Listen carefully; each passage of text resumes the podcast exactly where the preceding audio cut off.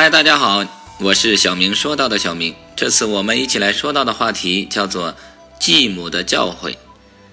肥皂是为了身体，眼泪是为了心灵。人们常说，有妈的孩子是个宝，没妈的孩子像棵草。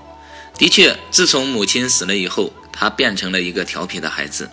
只要谁家的牛走失了，或者是后院的树莫名其妙的被砍倒了，大家都认为是他做的。甚至父亲和哥哥都是这么想的。渐渐的，他也变得无所谓了。有一天，父亲打算第二次结婚了，家里的孩子们都担心新妈妈会对他们不好。他也打定主意，不把新妈妈放在眼里。最后，新妈妈终于走进了家门，来到了每个房间，愉快地向孩子们打招呼。当新妈妈走到他面前时，他像枪杆子一样站得笔直，双手交叉在胸前，偏开头看着一边，一点欢迎的意思也没有。新妈妈回头看了父亲一眼，眼里有些疑惑。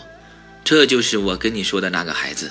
父亲懒洋洋地说：“全家最坏的孩子。”仿佛是为了印证父亲的这一番话，他冷冷地瞪着新妈妈，满脸的倔强。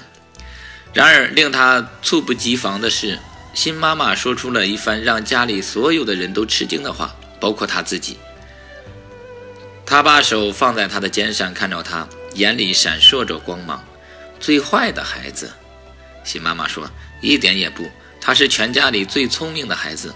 我愿意拿出我所有的积蓄跟你赌一赌。”二十年以后，他成了一位著名的企业家。当有人问他成功的力量来自何处时，他自豪地回答：“是妈妈赐给了我无穷无尽的爱。爱是一切力量的泉源。有了真爱，可以让干枯的心灵长出嫩绿的新叶，开出鲜艳的花朵。”在阳光下释放生命的芬芳。